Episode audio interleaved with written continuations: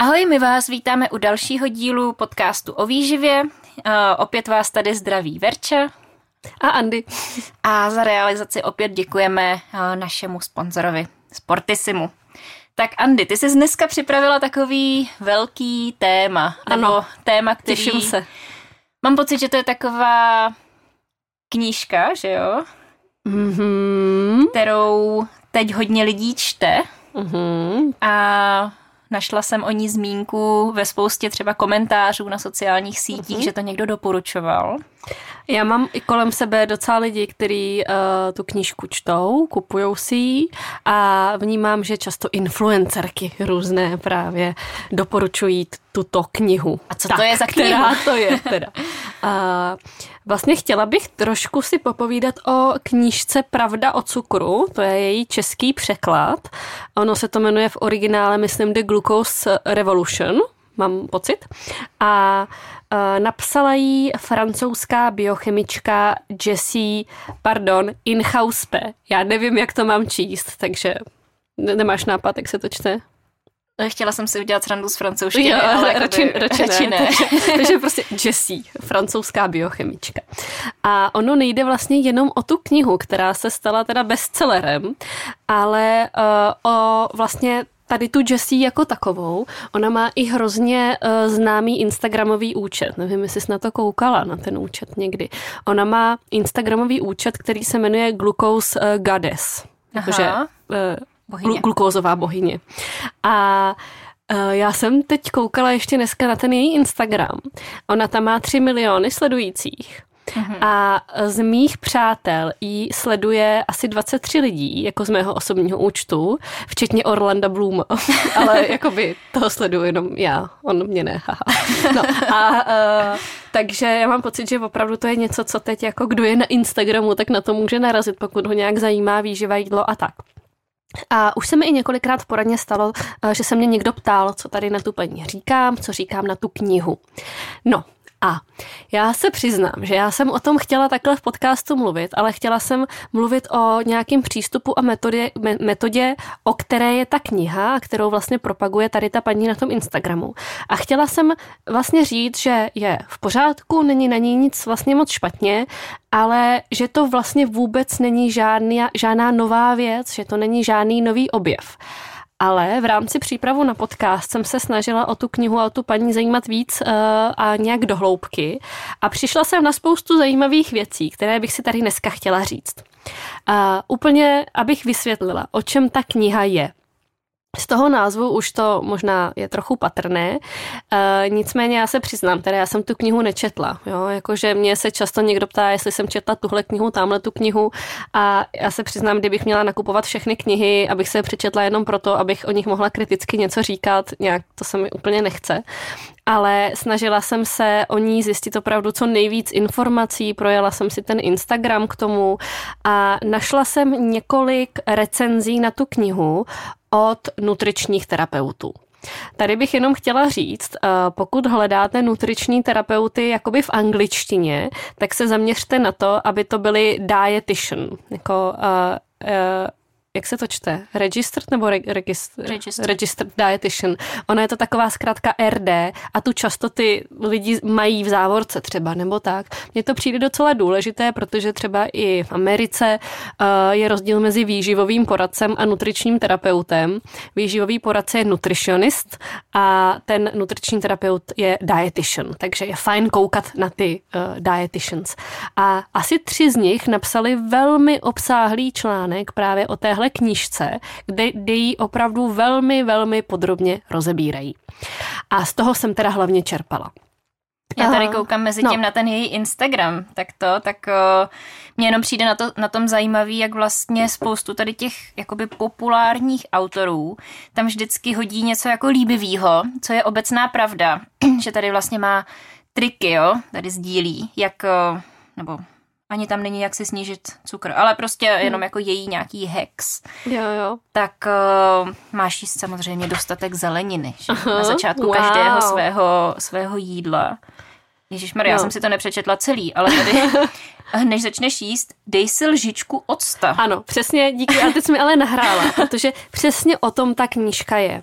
Ona teda uh, je biochemička, což zní velmi jako vědecky a že opravdu teda ví všechno o tom těle a o tom jídle. Je vůbec jako nemíním kritizovat biochemiky a biochemii. Jo? Ale co jsem koukala, tak ona vystudovala bakaláře z matematiky a potom magistra biochemie. Což samozřejmě je obor, který se jako týká nějak lidského těla a fungování. Ale pořád je to docela vzdálený o to, aby člověk úplně komplexně rozuměl prostě zdraví a výživě. Není to ani lékař, není to ani nutriční terapeut a samozřejmě já nechci říct, že by to prostě nebyla inteligentní paní. To jako určitě je.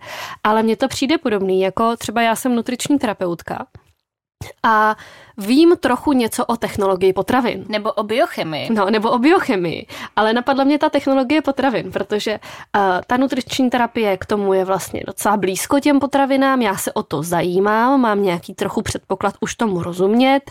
Mám vedle sebe tady Verču, která je vystudovaná technoložka potravin, takže získávám od ní ty informace, ale pořád bych asi nešla psát knihu, o prostě problematice technologie potravin, kde se budu tvářit jako ten odborník, který v této oblasti na něco přišel. A vlastně mám pocit, že já jsem té technologii potravin ještě trošku blíž, než třeba jakoby té biochemii a naopak. Takže k tomu bych jenom chtěla právě dát takovýhle úvod, že jasně, to vzdělaná paní, uh, nijak se to trošku dotýká, ale neznamená to, že se opravdu nějak profesně věnovala tomu, o čem píše. To tak prostě není. A ona vlastně uh, nějakým pozorováním uh, sama sebe uh, přišla na to, že po různém jídle se různě hýbe hladina krevního cukru. Wow. Wow. Ano. A Vlastně ta knížka celá je o tom, eh, jak si držet tu hladinu krevního cukru co nejvíc jakoby stabilní, co nejméně s ní hýbat. Protože to, co ona vlastně prohlašuje, má to vlastně i na tom svém Instagramu, že ta kolísavá hladina krevního cukru prostě způsobuje to, že jsme nemocní, způsobuje strašně moc různých onemocnění, eh, a třeba i duševních problémů a tak podobně. Čili tím, že my si budeme držet tu hladinu krevního cukru stabilní, tak se můžeme vyléčit z různých onemocnění, zhubnout. A četla jsem jakoby v těch recenzích, že ona tam i říká, že se tím třeba dá vyléčit PCOS, případně nějaký duševní onemocnění. Syndrom policistických Ano, ovárí. syndrom policistických ovárií. Já jsem si říkala, koho se to týká, tak zná zkratku, ale tak, abychom to uvedli. A, a vlastně ta jako slibuje strašně moc To mají věcí. společný všichni tady ty autoři. Přesně. Mě, já jsem si hnedka vybavila GAPS dietu, tam taky mm-hmm. slibuje vyléčit úplně všechno, včetně autismu. Mm-hmm. Přesně a já mám pocit, že přesně proto se potom tihle lidé stávají jakoby tak populární a mají ty bestsellery, protože vydávají knihy typu prostě jak nikdy nezemřít a jak prostě vyléčit rakovinu a jak prostě zařídit světový mír jakoby uh, svým jídelníčkem. Takže tohle má hrozně vlastně přehnaný sliby, co jsem tak koukala. A uh, tam je ještě trošku ten problém ten, že ona vlastně nevychází jako z žádných úplně studií nebo z nějakých vědeckých informací. Ona vychází z pozorování sama sebe. Ona si měří svůj krevní cukr a z toho vlastně vychází. A jak se zmiňovala ten Instagram, kde ona dává ty typy, tak ona tam vlastně ukazuje, jakým způsobem se zvedá hladina krevního cukru po různých potravinách. Měří to na sobě, což pořád prostě ještě není úplně vědecký důkaz. A uh, to, co jsem původně myslela, že bude to jediné, co vlastně o téhle knížce a té její metodě, kterou ona jako vyvinula, píše o ní tu knihu a ty instagramové příspěvky, takže o ní vlastně řeknu, ano, ale to my všichni víme. To všichni prostě odborníci na výživu, nutriční terapeuti vědí, že po jídle se různě hýbe hladina krevního cukru. A úplně přesně víme, jaký potraviny dělají ty výkyvy větší a jaký potraviny dělají ty výkyvy menší. A v rámci naší práce, v rámci našich rád, v rámci naší práce s klienty, ty jídelníčky upravujeme přesně tím způsobem, aby se ty výkyvy toho krevního cukru trošku zmenšovaly. Uh, abych řekla konkrétně nějaký příklady, tak samozřejmě, co má nejvíc toho jednoduchého cukru, je to prostě sladký, sladkost, tak dělá ty výkyvy krevního cukru nejrychlejší. Uh, co to zpomaluje, tak jsou komplexní sacharidy s vlákninou, jsou to bílkoviny, je to tuk. Takže, no. Já bych ještě teda dodala, že uh, velkou roli hraje množství, že vlastně ten glykemický index uh, není to jediný, co bychom měli sledovat, protože je rozdíl, jestli si dáme lžičku cukru do kafe, anebo jestli si dáme sklenici Coca-Coly že vlastně po té Coca-Cole nám stoupne hladina cukru víc, protože je tam toho cukru víc. A stejně tak velikost porce. Takže se může stát, že třeba po kafi s lžičkou cukru nám stoupne hladina cukru méně, než po velkém talíři risota z bílé rýže. Třeba. Mm-hmm, to je dobrý doplněk. No. A ale je to naprosto známá věc. Ono dřív se o tom mluvilo hodně eh, jakoby v souvislosti s glykemickým indexem, že různé potraviny mají různý glykemický index. To je vlastně číselná hodnota, která vyjadřuje, jak rychle, jak moc se zvedne hladina krevního cukru po tom jídle. Um, takový vysoký glykemický index má alkohol, třeba mě teď napadlo k tomu. Nebo cukr. Nebo cukr, samozřejmě. A, a, a vlastně se pracovalo s tím glykemickým indexem. Co snižuje glykemický index? Zase bílkoviny, tuk, vláknina, a něco kyselého třeba. A, ale ta, u toho glykemického indexu já mám pocit, že to je jakoby, pořád se to používá, existuje to, ale já to beru jako trošku retro termín takovej, hmm. že vlastně ono je velmi těžký jako vypočítat si přesně glykemický index jídla, protože záleží přesně na těch kombinacích, na těch porcích, eh, jak moc vařený to vařený v tom jídle je a tak podobně, ale jakoby tohle známe, s tím pracujeme. Jo, jo, jo. A ten glykemický index je určený nebo stanovený uh, na jednotlivý potraviny. Takže vlastně ve chvíli, kdy máme třeba bílej rohlík, tak záleží, jestli si dáme rohlík s džemem nebo rohlík s máslem a džemem nebo rohlík se šunkou a sírem. A tady to je to, co jsem si všimla na těch jejich sociálních sítích právě. Přesně, že jako přesně. Ono potom záleží ještě třeba na individuální rychlosti trávení a tak podobně. Nicméně to je v principu to, co ona vlastně říká, co píše v té knize. Takže já se právě přiznám, že já jsem se vždycky trochu pousmívala, když o tom někdo mluvil, jako že to je prostě objev, objevná kniha, jako wow, protože jako ano, takhle to jídlo funguje, to prostě víme, to není jakoby novinka. A přijde mi na tom vlastně trošku jakoby jenom vtipný to, jak na to přišla vlastním pozorováním jakoby osoba, která není úplně ta odbornice na výživu a napsala o tom vlastně bestseller. A já jakoby chápu, jak to vznikne a myslím si, že je to ten bestseller, bestseller jenom proto, že vlastně nutriční terapeutku by nenapadlo o tom napsat takhle objevnou knihu, protože je to něco takového běžného, s čím jakoby pracujeme. Hmm. Mně to přijde trošku podobný, jako kdyby někdo napsal prostě velkou knihu o tom, že bílkoviny mají největší sytící schopnost a že když budeme ke každému jídlu prostě přidávat bílkoviny, tak budeme lépe na jezení. Hmm. A, ale já věřím tomu, že přesně o tom by se stejně objevná kniha dala napsat. A mohla by slibovat hubnutí, prostě vyléčení chutí na sladké. Růst jako svalů. Růst svalů, duševní pohodu, prostě lepší imunitu. A jakoby ano, ale ono to pak vyznívá, že aha, tohle je ta věc, kterou my výdle musíme řešit. To a, je to důležitý. A to jsme teď objevili a ti odborníci o tom mlčí, že jo? Přesně. Přitom ono to prostě jenom jednoduše není jakoby tak snadný. Ono není jedna věc, která v naší výživě a zdraví hraje roli. To přece víme. Jako těch věcí je hromada. Ten jídelníček je komplexní. A nám rozhodně nejde jenom o hladinu krevního cukru. Nás celkově zajímá spoustu dalších věcí na tom jídle.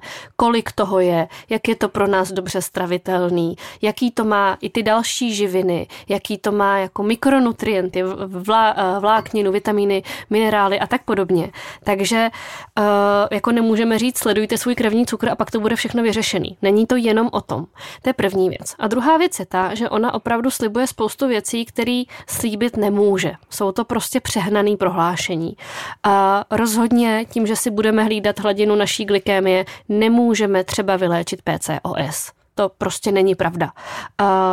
Pokud uh, má žena ten uh, syndrom právě policistických ovárií, tak může tam být uh, přítomná nějaká inzulinorezistence, problém jednoduše i s držením té hladiny krevního cukru, ale to, že teda pomocí diety si ji bude lépe držet nějak stabilní, tak to neznamená, že vyléčila PCOS. To prostě nejde. To nemůžeme takhle tímhle způsobem vyléčit.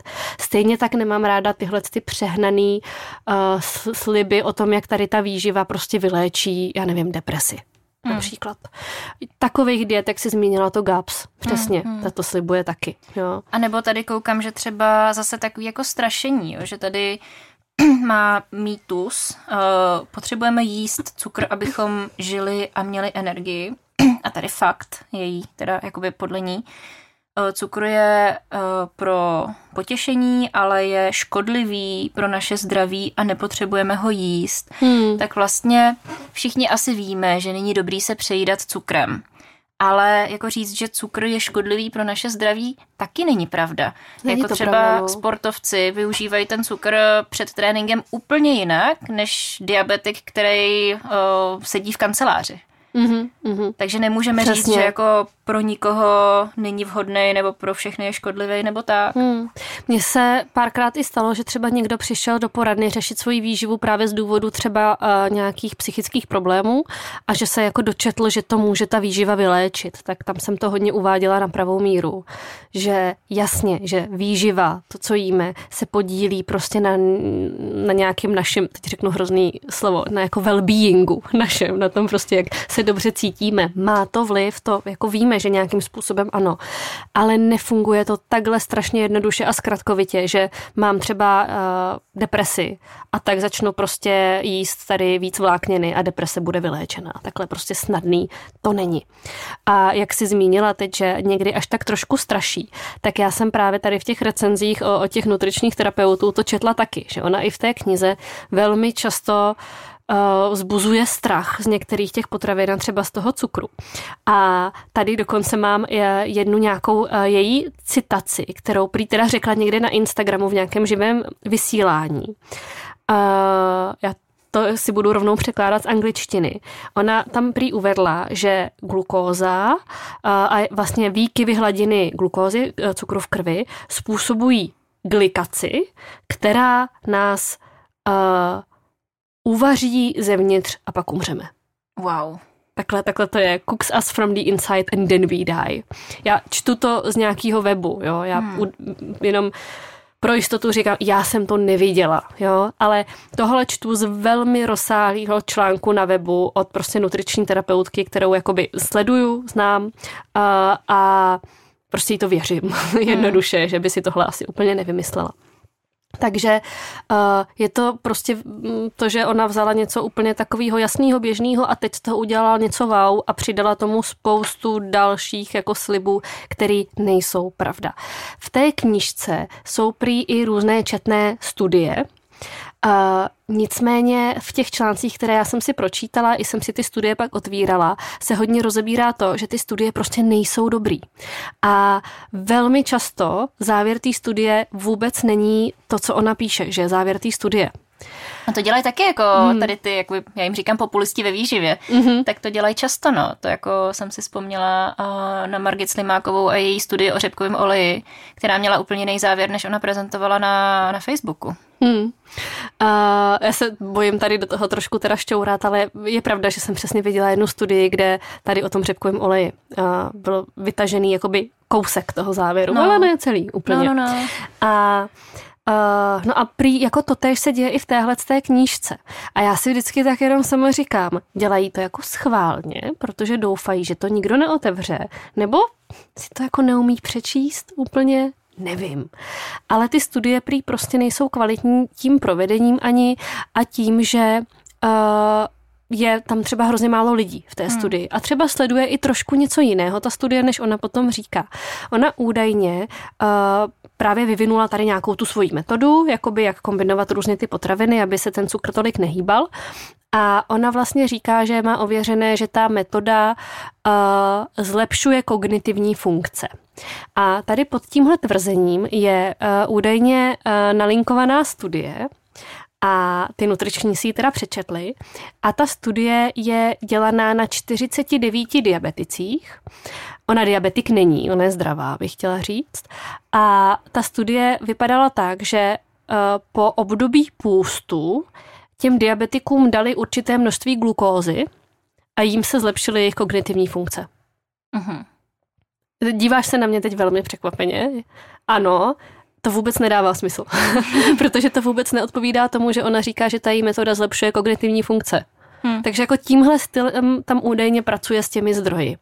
To mě vždycky fascinuje, jako že člověk vystuduje teda nějaký obor jako v přírodních vědách a jakoby nedokáže tohle rozlišit. Ale ty jsi to vlastně jo, říkala, no. jako jestli si to teda vymýšlí a čeká, hmm. že na to nikdo nepřijde, nebo jako jak to, jak to prostě vznikne. Vůbec, vůbec tomu nerozumím. No. A nebo i kvalita těch studií, že to je taky něco, jako, co často si všímám, že takový to ohánění se studiema. Jo, že prostě někdo pro svoje tvrzení tady vyšťourá studii a tak řekne, no tady tato dokazuje ale eh, jako člověk, který nějakým způsobem s těma studiema opravdu pracuje, tak ví, že mají různou váhu, různou kvalitu, že si můžete prostě udělat studii na zakázku. Samozřejmě pokud třeba bych chtěla tady dokázat, že, já nevím, byla bych prodejce vlákniny, vláknina je hmm. super a chtěla bych to jako na to mít studii, tak udělám to, že třeba budu dávat jedné skupině lidí cukr, a druhé skupině lidí cukr s vlákninou. Ano. A jim bude pomalejš stoupat hladina cukru v krvi a já si z toho udělám marketing, jakože vláknina tady léčí diabetes, což jakoby jsou studie i na to, že vláknina může pomáhat snižovat hladinu cukru v krvi jako diabetikum prostě, že jim to pomáhá a tak dále, na to taky jsou studie, ale jako když bych byla ten prodejce, tak přesně takhle na to půjdu. A přesně takhle jako na to spoustukrát ty A mluvíš teď jdou. o něčím konkrétním? Já nevím, jestli myslíme na to tež, nebo oh, ne? ani ne. Jo, jo vlastně jo. jo, vzpomněla jsem si na jednu takovou studii, no. no. Já, já, no asi to... Asi můžeš. Vlastně, uh, já jsem si vzpomněla na studii, kterou měla na svém webu Mana, která vlastně tam měla trochu za závěr, že teda mana je skvělá potravina pro diabetiky. Já neříkám, že jako ne, že diabetik nesmí manu, to vůbec nechci říct. Ale byla to vlastně studie, kde se porovnával efekt efekt vlastně něčeho, co prakticky byl čistý cukr, dá se říct, a něčeho, co bylo právě komplexní s bílkovinama, s nějakou vlákninou a rozdíl, jak rychle potom stoupla hladina krevního cukru. A navíc to ještě byla studie na jakoby zdravých lidech, co ten diabetes neměli. Takže jakoby ten výsledek té studie dával smysl, dal se naprosto očekávat, ale jak si úplně, jakoby to není studie na to, že jakoby mana je specificky třeba skvělá pro diabetiky. Hmm. Takže No, není to lehký s těma studiema, člověk se v tom fakt musí trošku umět orientovat. Uh, co je další věc, co se tady v té knižce Pravda o cukru kritizuje, tak je, že několik těch studií je tam jakoby zduplikovaných, že jsou tam daný několikrát pod sebe, jakoby v, v, ve zdrojích. Všichni se teda shodují na tom, že zrovna tohle bude asi omyl, že to je prostě chyba z nějaký nepozornosti, to se prostě při psaní knihy stane. Ale trošku to pak dává jakoby člověku ten pocit, že těch studií na tohleto téma je hrozně moc. Přitom oni jsou tam některý dvakrát, prostě hmm. například. Uh, no a Uh, abychom teda nějak schrnuli úplně jakoby tu její metodu, tak my jsme to už říkali, je to o tom prostě přidávání uh, do jednoho pokrmu uh, těch složek, který hold prostě zpomalujou trošku ty vzestupy hladiny krevního cukru. Kdo chodí k nám do poradny, tak ví, že tohle řešíme.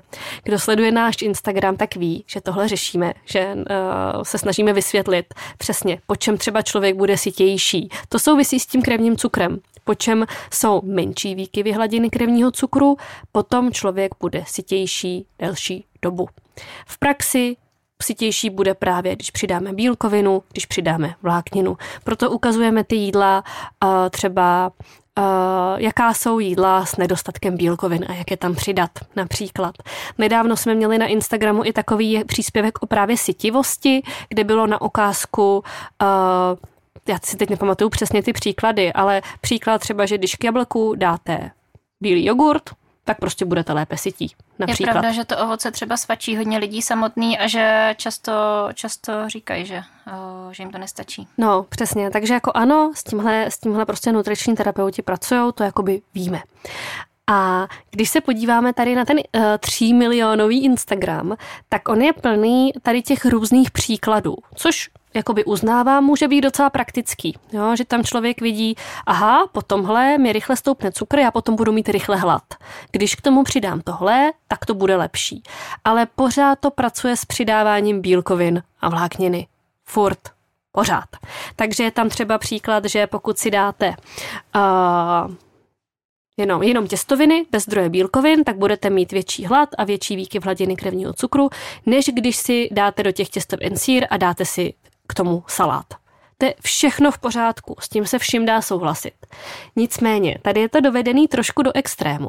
Ona totiž říká, jak na tom Instagramu, tak v té knížce, že je potřeba jíst ty potraviny v určitém pořadí.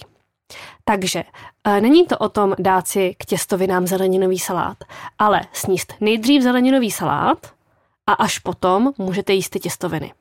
Pokud máte sendvič, tak si ho můžete rozložit a nejdřív sníte ledový salát. Nejdřív vlákninu, pak třeba bílkoviny, pak to maso a pak na závěr si teda sníte tu housku. To je hrozně smutný. Mně přijde, že úplně z toho jako křičí ten nezdravý vztah k tomu jídlu. No, prostě, jasně. jakože ano, dobře, nějak to bude fungovat, výkyvy hladiny krevního cukru jakoby se tím malinko třeba změní, ale nemá to v praxi vůbec tak důležitý význam, jako sníst normálně celý sendvič najednou. A já bych taky chtěla říct, že třeba hladinu krevního cukru vám může zvýšit stres. Hmm. A jako myslím si, že i ve chvíli, kdyby vás stresovalo, že si nemůžete rozložit svůj sendvič, tak pak můžete mít vyšší hladinu cukru v krvi. Přesně. Hlavně jako ten rozdíl opravdu bude malinký a není důležitý, bych k tomu chtěla říct. Samozřejmě, pokud si dáte toast s džemem, tak ten cukr stoupne rychleji a pak spadne, než když si ho dáte prostě se šunkou, se sírem a se salátem.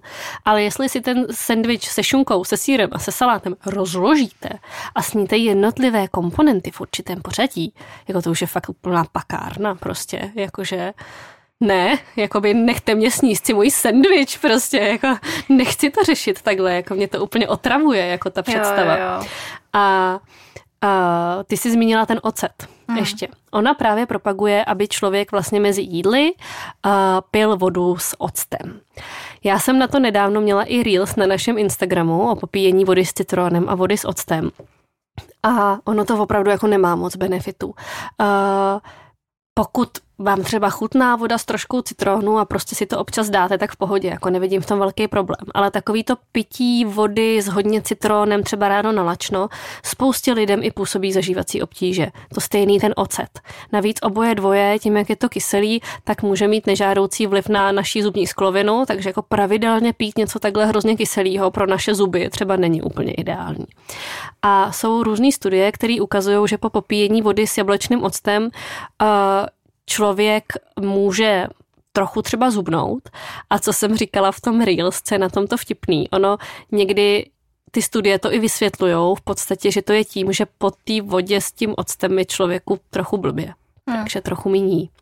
Nicméně ona doporučuje před jídlem si opravdu dát sklenici vody se lžící octa. Že to sníží hladinu krevního cukru.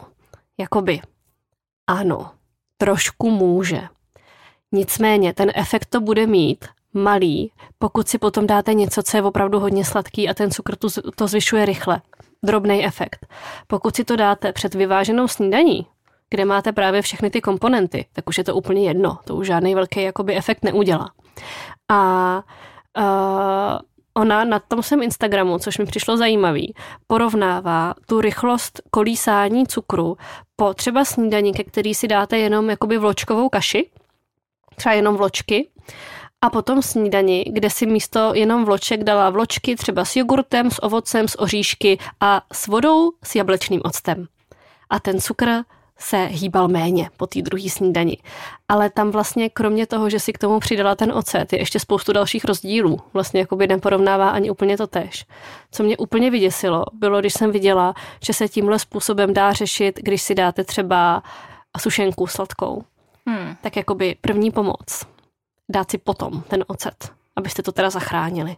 Ježiš, to bych pak měla chuť na další sušenku, hmm. protože by to bylo jako A ona k tomu dobrý. jako napsala, hlavně se nestresujte, doufám, že jste si pochutnali, ale zatím vlastně je ta rada, jak to teda vykompenzovat nějakým způsobem. Takže mě to opravdu jako nedává úplně ten vibe jako zdravýho vztahu k jídlu. Hmm, to, to jako rozhodně jsem taky neměla dojem z toho jejího Instagramu, ale zase jako co, když by si z toho třeba člověk měl něco odnést, nebo jako v čem třeba se shodneme, tak mně přijde fajn nějakým způsobem třeba upozorňovat na to, že když si dáš koláč a k němu ten mléčný výrobek třeba nebo tak, že to je jako lepší. A myslím si, že nebude jediný efekt to, že ti pomalejš stoupne hladina cukru v krvi, ale že když si k tomu dáš tvaroh, tak toho koláče třeba pak sníš míň, protože nebudeš jíst jenom ten koláč. A to ve výsledku zase hraje mnohem větší roli, než to, že tím míň poskočí cukr. Rozhodně, ale vlastně si říkám, že bychom k tomu měli dodat ještě jednu věc. A to tu, že jasně, ty si teď řekla ty důvody, proč je lepší to takhle kombinovat, ale že je normální, že se ten cukr hýbe. Jo, to jo. To prostě dělá. U zdravého člověka ten cukr kolísá od kolika? Třeba od 3,5 do 7,5 do 8 eh, v různě plus minus. No, jako tam ty výkyvy můžou být i větší. Hmm. Ono jako fakt záleží po kterém jídle, ale jakoby určitě to tam uh, zarazí ten inzulín jakoby dřív než u hmm. diabetika. Vlastně, abychom to možná trochu vysvětlili, uh, když jíme a trávíme tu potravu, tak ona se prostě v tom těle různě jako rozloží a, a, a rozloží se i na ty jako malé jednotky toho cukru a ty jdou do krve a tak se zvyšuje hladina krevního cukru. To, že nám vlastně takhle jde ten cukr do té krve, to je to, že nám to dává vlastně k dispozici tu energii. Pokud my ji nevyužijeme, zrovna nevím, nesportujeme nebo něco takového, tak naše slinivka produkuje ten hormon inzulín a ten jakoby ten cukr vezme a tak ho jakoby odklidí do buněk, řekněme, tak mu jako zpřístupní Uh, já přemýšlím, jak to říct právě, aby to bylo jasný na pochopení, ale jako jednoduchý, no, abych nezacházela do nějakých on, detailů úplně. On ten inzulín je vlastně transportér pro ten cukr a on ho, on ho dopravuje i do těch pracujících svalů, hmm, když jako jasně. sportujeme. To jenom jsem nechtěla, jo, aby to vyznělo, že to jako... ukládá jenom někam. No, no, no. A třeba diabetici mají, tomu se říká inzulinorezistence, to znamená, že ten cukr s tím Eh, navázaný na ten inzulín se chce dostat do těch mm-hmm. buněk a třeba i do těch pracujících svalů, ale nemůže, protože tam je určitá jakoby bariéra, horší, mm. vy, horší přístupnost pro ten inzulín a proto oni mají vyšší hladinu cukru, eh, která je spojená i s vyšší hladinou inzulínu. Diabetici prvního typu zase mají nedostatek toho inzulínu, takže vlastně oni si ho musí píchat a ten inzulín potom vlastně jim umožní ten cukr někam dostat Oni by ho jinak měli vysoký kvůli tomu, že tam není ten transportér. Mm-hmm. No a to je, to je právě ten rozdíl mezi zdravým člověkem a člověkem s diabetem nebo s cukrovkou. A jasně, u diabetika potřebujeme víc trochu se zaměřit na hlídání hladiny krevního cukru. No. A ne, že by to u zdravého člověka teda nemělo význam, ale je prostě potřeba počítat s tím, že ten cukr se hýbe. A jak jsme zmínili, že třeba to ovoce samotný není prostě sytivý, a hmm. my doporučujeme k němu teda přidat uh, mléčný výrobek, třeba aby to bylo sytivější, tak to je jakoby super doporučení za mě, ale to pořád ještě neznamená, že dát si prostě někdy na svačinu samotný jabko je jako problém a že jako pak budeme nemocný.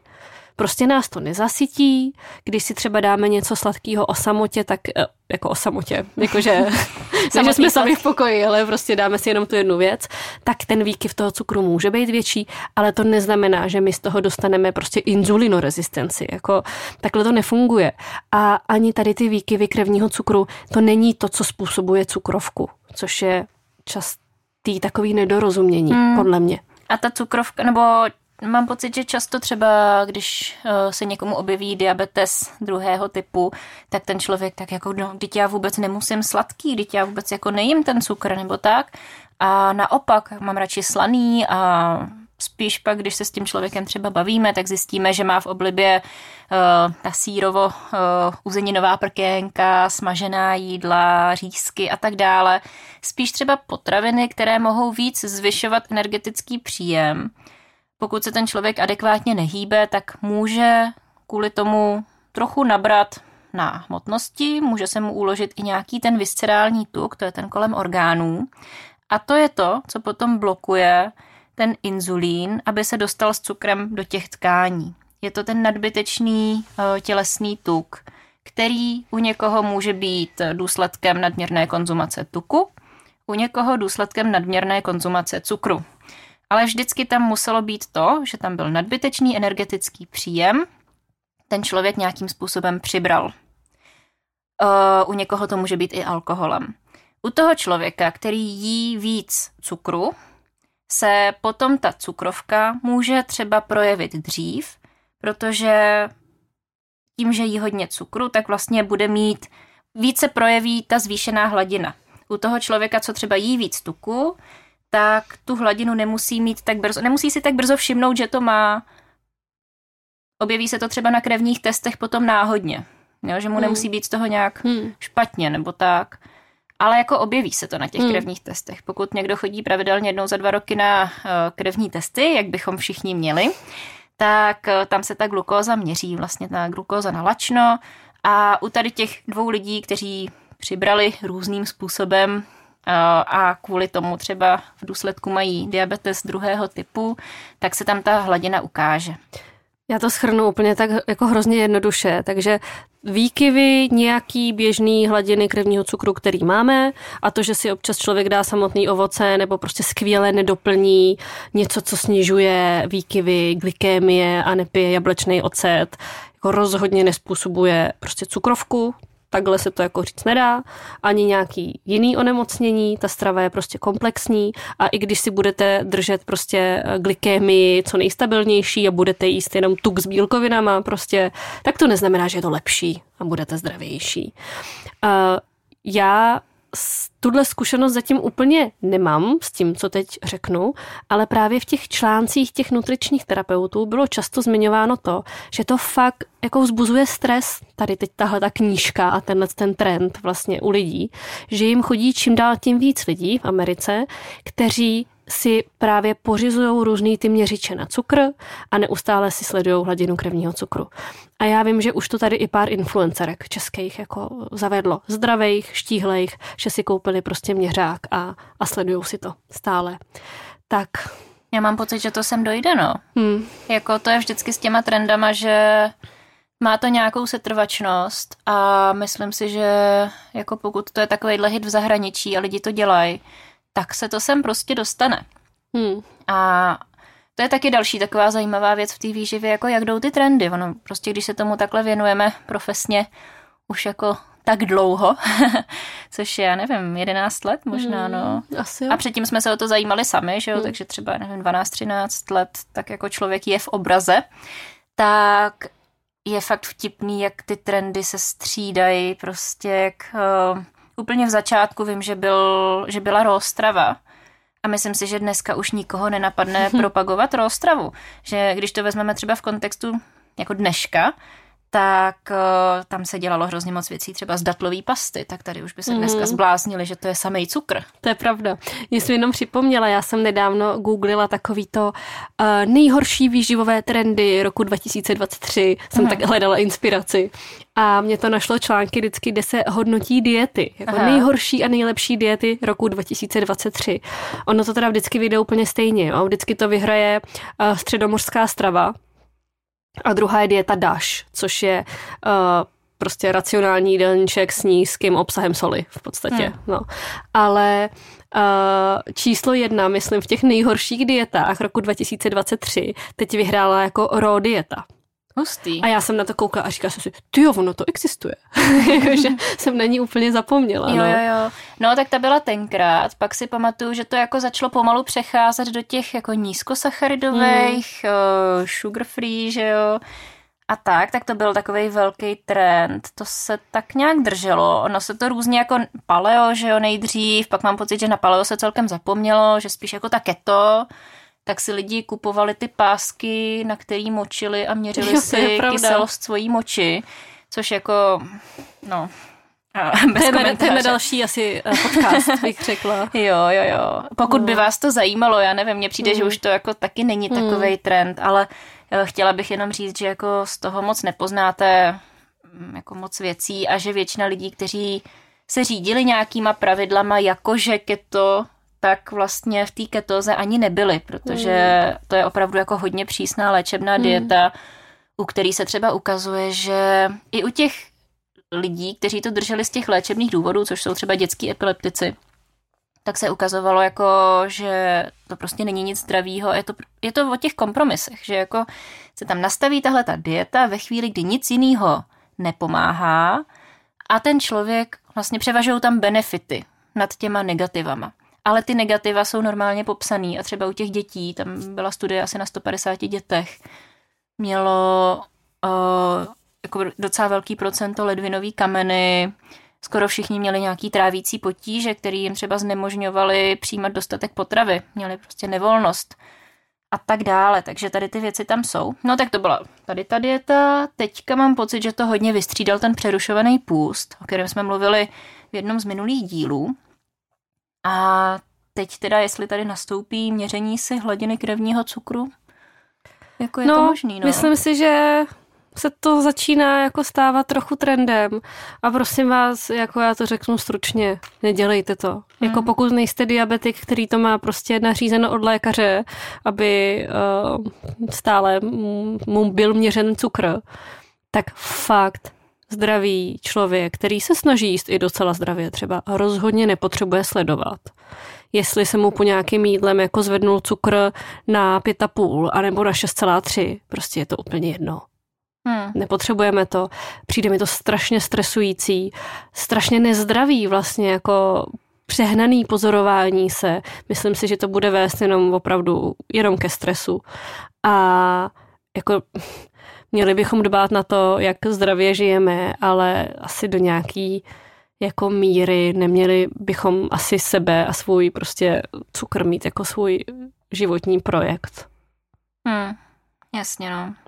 Zase, když si člověk vezme, že ta paní se tím živí a je to v podstatě její pracovní náplň a její jako, řekněme, inspirace pro tvorbu, tak ona to vlastně dělá v rámci té své pracovní hmm. doby. Ale jo, jako, jo, ona je v práci, no. no. a to, to vždycky říkám třeba i u těch lidí, kteří vám ve výživě doporučují prostě všechno si pěstovat a jíst všechno farmářský a je to influencerka, která se živí tím, že o tom píše, tak taky pro ní je jako mnohem snažší něco takového dělat, protože její náplň práce je, že pěstuje zeleninu. Ona má peníze z toho, že si vaří z farmářských potravin. V podstatě, jo, že o tom píše, že to fotí ale když to zase vytrhneme z kontextu, i když to zní všechno krásně, úžasně, ideálně, vyváženě, i jako nutričně bych neměla nic proti tomu, jako když byste si chtěli vařit jenom z farmářských potravin, tak se to nedá úplně aplikovat třeba na člověka, který žije v centru velkého města v bytě a chodí na 8 hodin do práce. To prostě nejde. A nemá smysl se stresovat tím, že to neděláte a že někdo jiný to dělá. Jako může si z toho člověk vzít třeba nějakou inspiraci, jako že si nakoupí farmářské bedínky, které mu budou pravidelně chodit a on bude mít tu čerstvou dobrou zeleninu. Ale nemusí se stresovat, že si pak koupí něco v supermarketu. Takže stejně tak tady ta paní se prostě živí tím, o čem píše, tím pádem nevím, jako netroufám si hodnotit její vztah k jídlu, nebo jako asi bych si i troufla, ale asi to dělat nebudu. Ale... Až se zaplatí konzultaci. To je pravda. Tak řekneš. Co si o ní myslíš? Ne, pardon. jo, ale tak... Já, já, jako, já jsem vlastně původně fakt nechtěla, aby to vyznělo jako nějaký tady hate úplně na ní nebo tak, jo, jakože já ji prostě trochu beru jako v tomhle oboru pardon, ale jako lajka, který si na sobě něco vyzkoušel a na něco přišel a nějaký informace, které ona přidává, jsou užitečný. Určitě. Jako teď jsem tam na Instagramu viděla porovnání, jak stoupá prostě cukr po, uh, cukr, hladina krevního cukru po bílém cukru a po hnědým cukru. A že úplně stejně. Tak jako jsou to takový různý jako vtipný grafiky, který podle mě dokážou někomu fakt předat i jakoby fajn mm. informace. Ale je to prostě daný do extrému a není to tak strašně nutný řešit. Není tam všechno pravda, není to prostě všemocný, všespásný a rozhodně by vás to nemělo stresovat. A já si myslím, že to můžeme Jo, bylo to vyčerpávající. tak eh, díky za, za přípravu tady toho tématu. A Jsem se ponořila trošku do toho. Budeme se těšit u dalšího dílu. Tak ahoj. Ahoj.